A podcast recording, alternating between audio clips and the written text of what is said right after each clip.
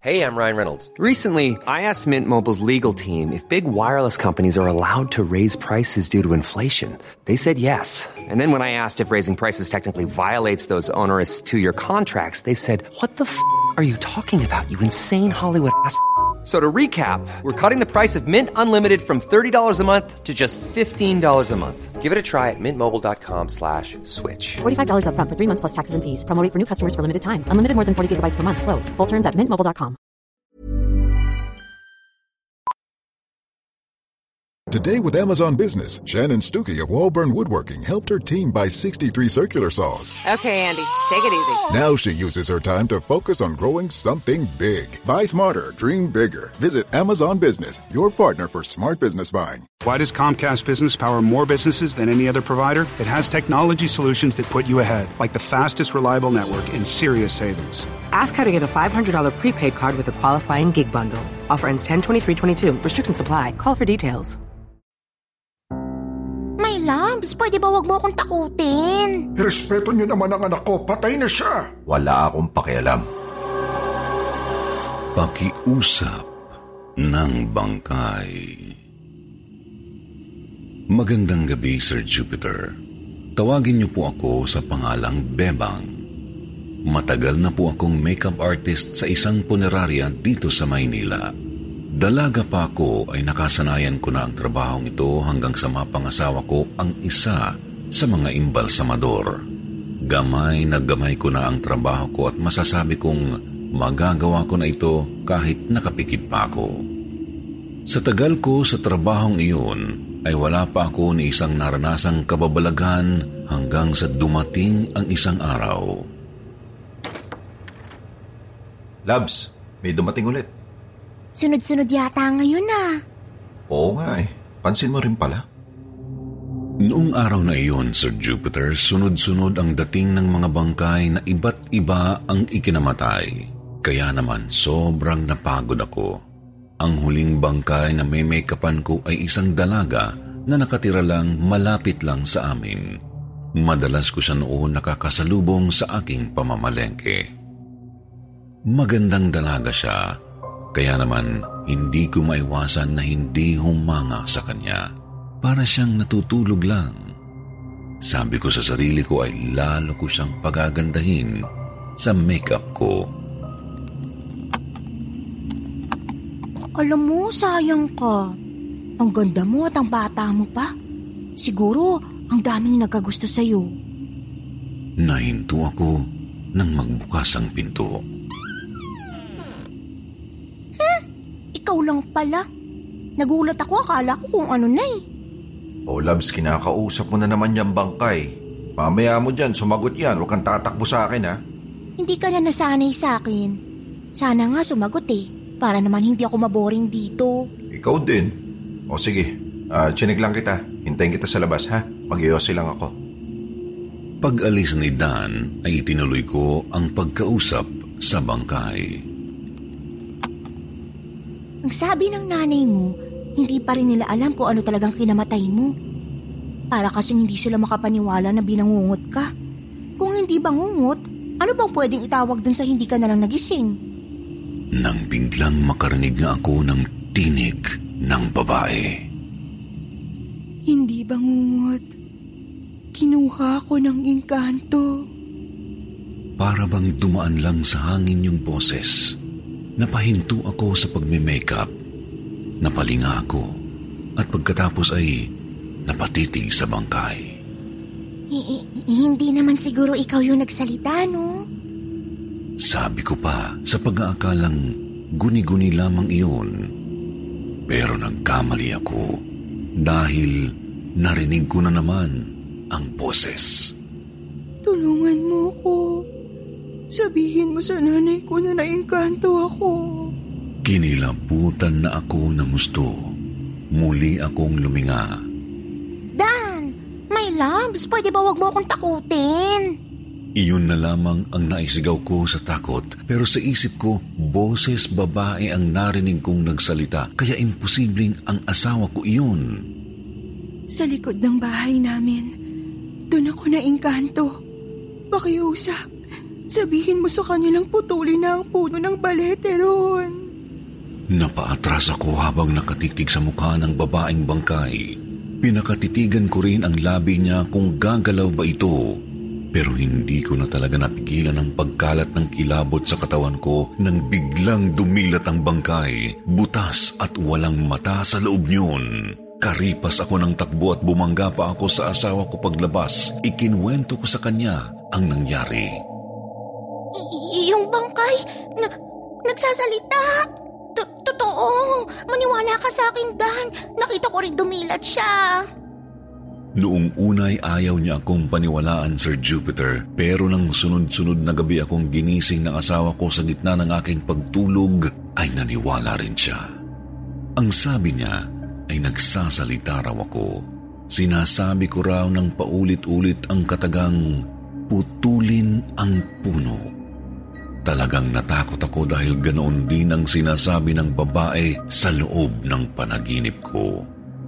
Ang asawa ko na mismo ang nagsabi na magpunta sa bahay nung babae.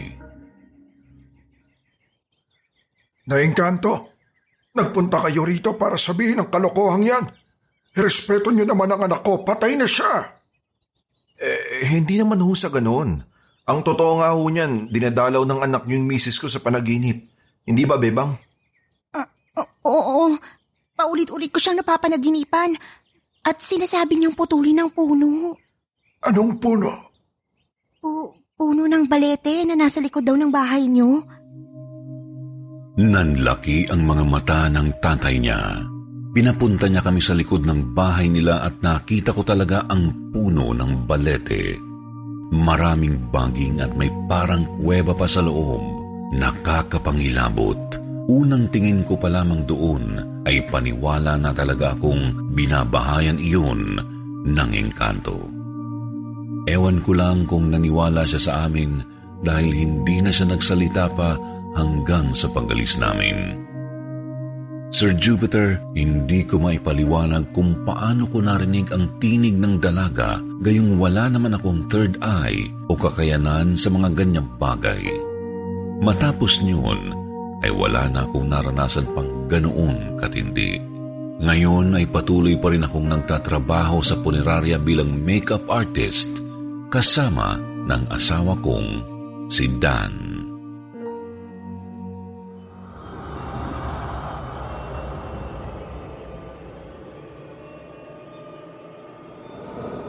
Embalsamador.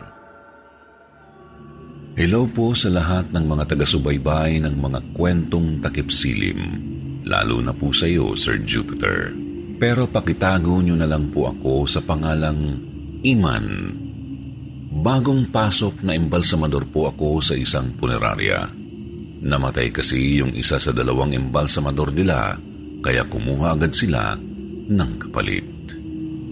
Hindi ko pa kilala lahat ang mga tao sa punerarya. Marami kasi silang tauhan na may kanya-kanyang gawain.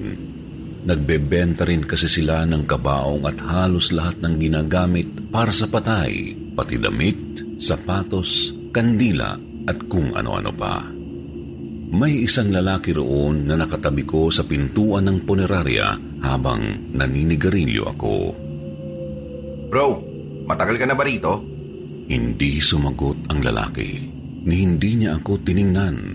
Inalok ko pa siya ng yosi, pero deadma pa rin. Kaya hinayaan ko na lang.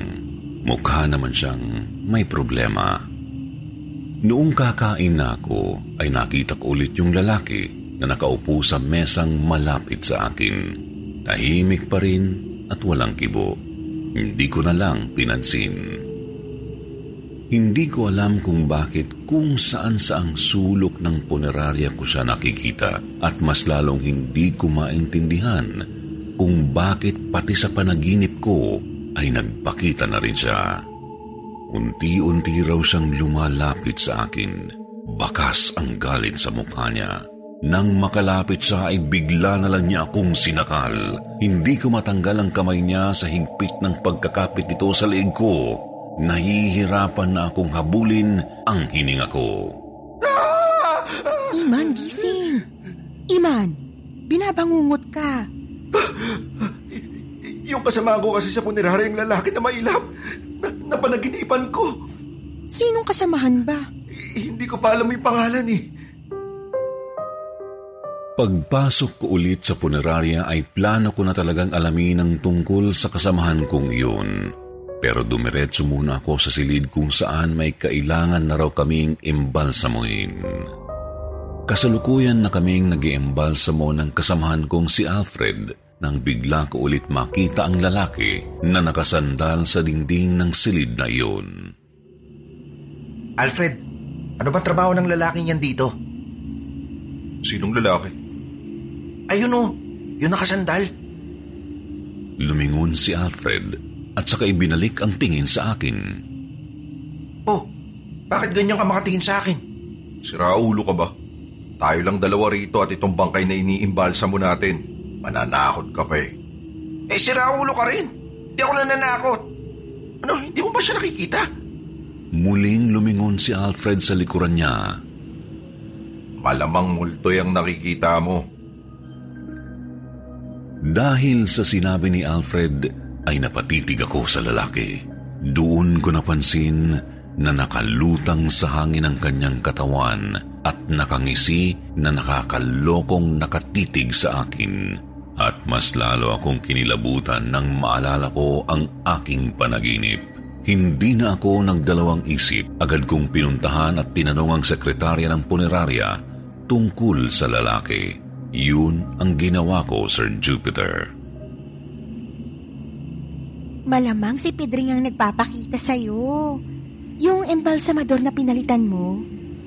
Eh bakit siya nagpapakita sa akin? Hindi naman kami magkakilala. At pati sa panaginip ko. Ganyan kasi talaga si Pedring. Alaskador siyang tao. Lahat ng bago niyang nagiging katrabaho, alaga niyang asarin. Lalo ka na siguro na siyang pumalit sa kanya. Bukod dun, wala na akong alam na dahilan para magpakita siya sa'yo. Hindi ko natiis ang ganoong sitwasyon, Sir Jupiter. Kaya matapos kong malaman iyon, ay nag-resign ako sa trabaho at swerte namang nakakita agad ng iba. Hindi na rin nagpakita sa akin ang lalaking iyon mula nang umalis ako sa punerarya. Balita ko ay nagpakita rin iyon sa bagong pumalit sa akin pero hindi siya nag-resign tulad ko.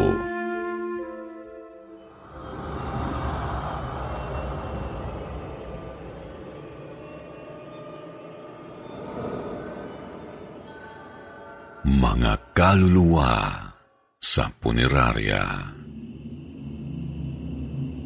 Mapagpalang gabi, Sir Jupiter. Itago niyo ako sa pangalang Nora. Sana po ay mapili niyong basahin ang karanasan ko. Meron po akong third eye, pero bihirang-bihira naman akong makakita ng multo o ng kakaibang nilalang. Ang madalas ay ang makaramdam ako ng mga hindi kanais-nais. Yung tipong pag pumunta ako sa isang lugar ay bigla na lang mananayo ang balahibo ko. Tulad na lang noong unang beses akong nagpunta sa punerarya para ayusin ang labi ng tiyahin ko. Kasama ko noon ang pinsan kong si Makoy. Makoy, bigla akong kinilabutan. Naku, Ate Nora, huwag mong sabihin may multo rito sa punerarya. Wala naman akong nakita. Basta kinikilabutan lang ako. Pagbalik po namin sa punerarya, Sir Jupiter, ay doon na nangyari ang kakatuwang karanasan ko na mahirap. Hey, I'm Ryan Reynolds. At Mint Mobile, we like to do the opposite of what Big Wireless does. They charge you a lot, we charge you a little. So naturally, when they announced they'd be raising their prices due to inflation, we decided to deflate our prices due to not hating you. That's right. We're cutting the price of Mint Unlimited from thirty dollars a month to just fifteen dollars a month. Give it a try at mintmobile.com slash switch. forty-five dollars up front for three months plus taxes and fees. Promo rate for new customers for limited time. Unlimited more than forty gigabytes per month slows. Full terms at mint mobile dot com. I'm Sandra, and I'm just the professional your small business was looking for. But you didn't hire me because you didn't use LinkedIn Jobs. LinkedIn has professionals you can't find anywhere else, including those who aren't actively looking for a new job, but might be open to the perfect role, like me.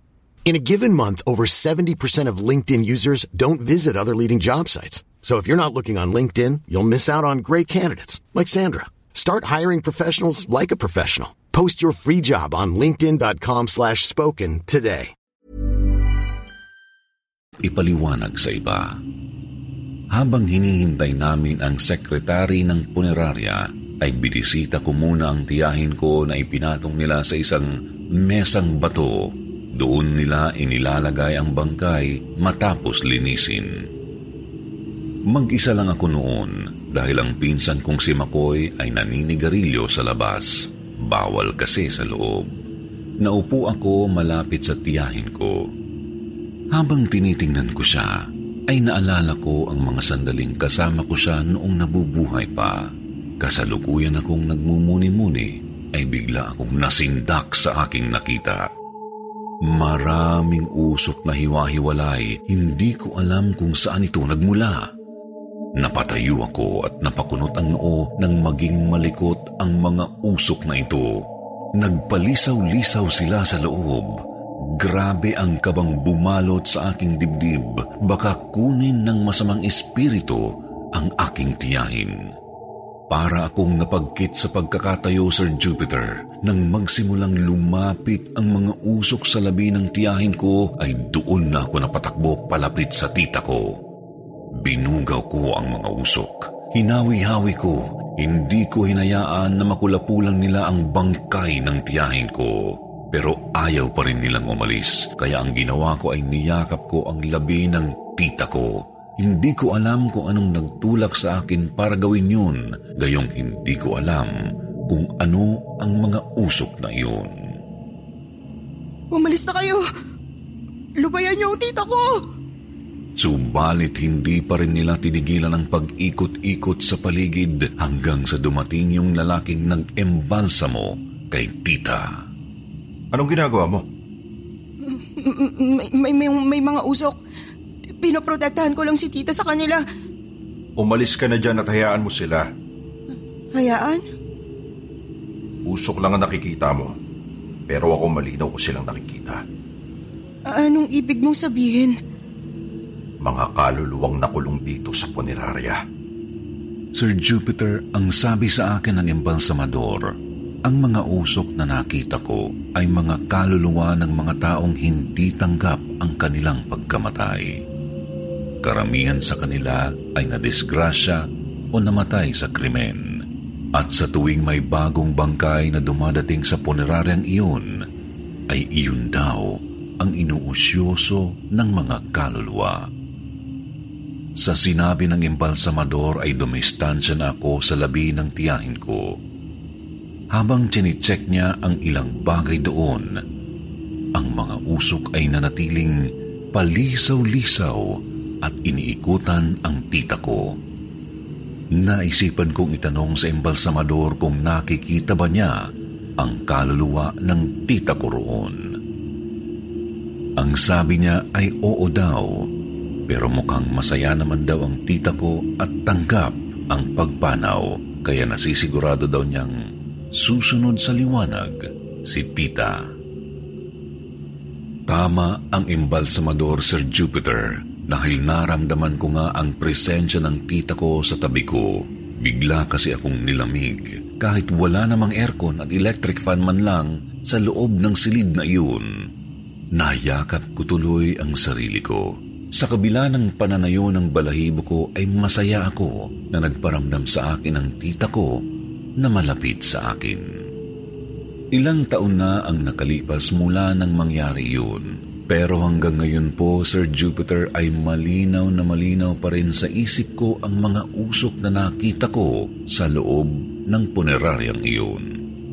Kung totoo man o hindi ang sinabi sa akin ng embalsamador, ay isa lang ang nasisiguro ko, na hindi pangkaraniwan ang mga usok na iyon.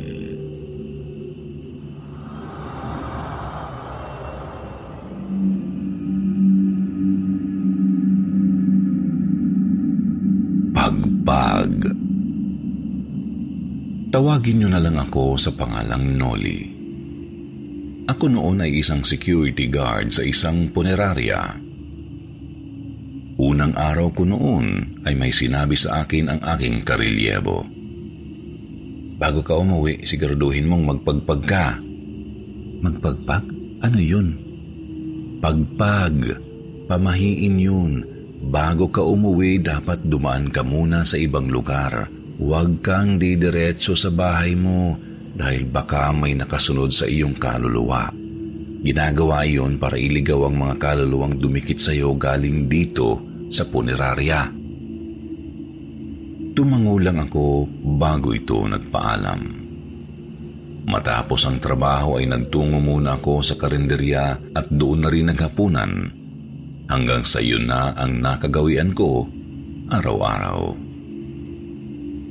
Hindi naman ako matatakutin sa mga patay. Pero ang nagbibigay ng kilabot sa akin ay tuwing maririnig ko ang iyakan ng mga naiwang pamilya. Isang tanghali ay sumama ang timpla ng katawan ko.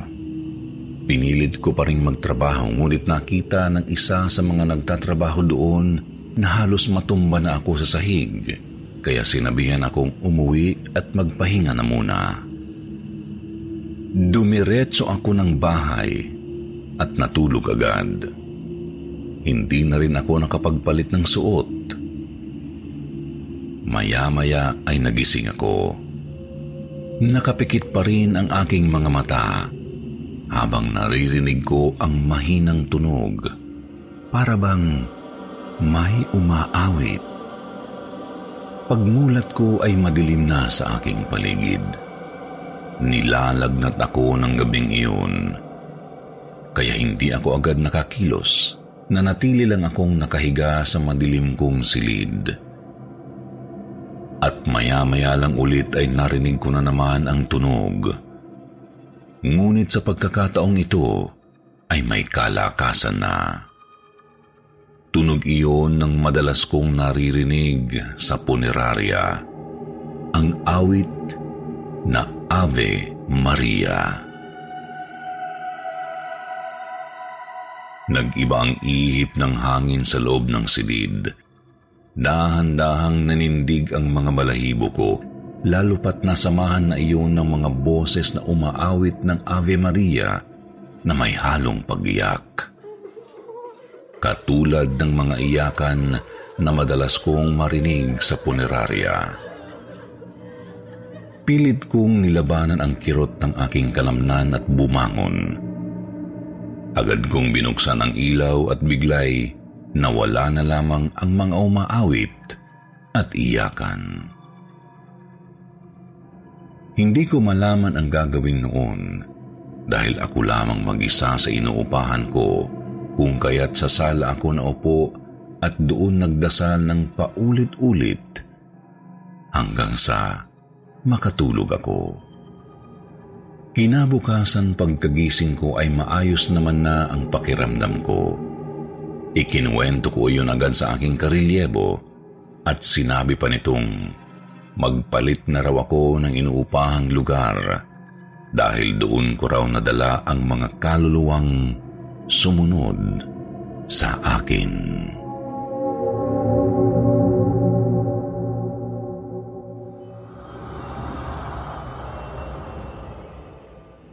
Sa Burol. Hello po, Sir Jupiter. Nais kong ibahagi ang isa kong karanasan na nag-iwan ng malaking palaisipan sa akin. Nasa ika-anim na baitang ako noong namatay ang aking lola sa edad niyang walumput isa, taong nineteen ninety-seven. Dinala namin siya sa Saint Peter Funeral sa Quezon City. Pagkatapos ng eskwela ko noon, ay dumidiretso na ako doon sa lamay bago umuwi ng bahay. Isang gabi, Biyernes noon. Ang sabi sa amin ay doon kami matutulog sa punerarya dahil ang nanay at tatay ko raw ang magbabantay ng gabing iyon. Naalala kong ilang beses ako sumisilip-silip sa kabaong ni Lola. Pinagmamasdan ko lang siya. Minsan, nagdadasal o kaya naman ay sinusubukan siyang kausapin sa isip bilang pamamaalam ko sa kanya. Dakong alas onse ng gabi, Nakasilip ako sa kabaong ni Lola. Nakasuot siya ng puti at suot ang kwintas na perlas. Maya-maya, yung isa kong nakatatandang pinsan ay sumunod sa akin. High school siya noon. Tahimik lang kami na tinitingnan si Lola. Ilang saglit lang ay nakaramdam ako ng mabilis na puwersa sa katawan ko. Parang isang segundong lindol. Hindi ko maipaliwanag pero parang nahilo ako ng isang segundo lang.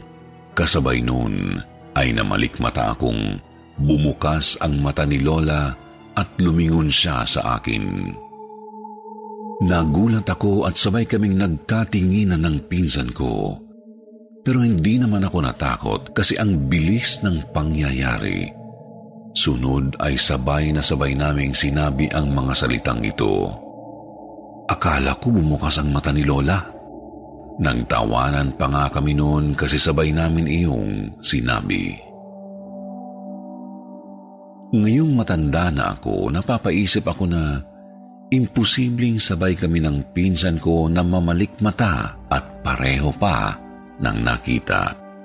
Pakiramdam ko noong mga sandaling iyon ay sinubukan ng lola ko na magpahiwating sa amin na nariyan lang siya at nakikita kaming dalawa. Dito ko na tatapusin ang aking kwento. Mag-iingat po tayong lahat at magandang gabi. At ngayon naman po ay mag-shoutout tayo sa ating mga suki at sa mga tumatangkilik sa Kwentong Takipsilim. Shoutout to Angela May T, to Paul Domingo, Melanie Pasion, kay Kitty Monster. Shoutout din kay Flora May Sarabia, Dens Densho, kay Chris Yagonia, Marianita F. Ella. Ganon din kay Gloria Esteban, Rose Ecraela, Roy Sorongkilio. Shoutout din kay Meng Shea, Binibining Maria Juana, kay Liza Marie Recentes, Lala Nanoy, kay Lay Mendoza, Lorelai Rara, Genevieve Barrientos, Nora Panagas at kay Judith Sandueta. Hello po sa inyo. Maraming maraming salamat po sa inyong pakikinig at pagtangkilik sa Kwentong Takipsilim YouTube channel. Sa ngalan po ng bumubuo ng Kwentong Takipsilim, kay Sir Chris, Ma'am Chris, kay Ann at kay Jag, ako po ang inyong lingkod, si Jupiter Torres. Nagpapasalamat. Why does Comcast Business power more businesses than any other provider? It has technology solutions that put you ahead, like the fastest, reliable network and serious savings. Whether your small business is starting or growing, you need Comcast Business. Comcast Business, powering possibilities. Ask about Comcast Business Internet and Security Edge, or find out how to get a five hundred dollars prepaid card with a qualifying gig bundle. Call or go online today to learn more. Offer ends ten twenty-three twenty-two. Restrictions apply. Call for details. Hello, this is Danny Pellegrino, host of the Everything Iconic podcast, and I'm here to tell you all about Splash Refresher, because hydration is mandatory, but boring is not. Now, I love my water, but if I don't spice it up, I'm not going to finish what I took out of the fridge. That's why I love my Splash Refresher, which is flavorful, delicious, bright, hydrating, and zero calories. The wild berry flavor is my fave. No, wait, is the pineapple mango flavor my fave? You know what? All five craveable Splash Refresher flavors are my fave because they're so delicious. So get hydrated and enjoy it with Splash Refresher.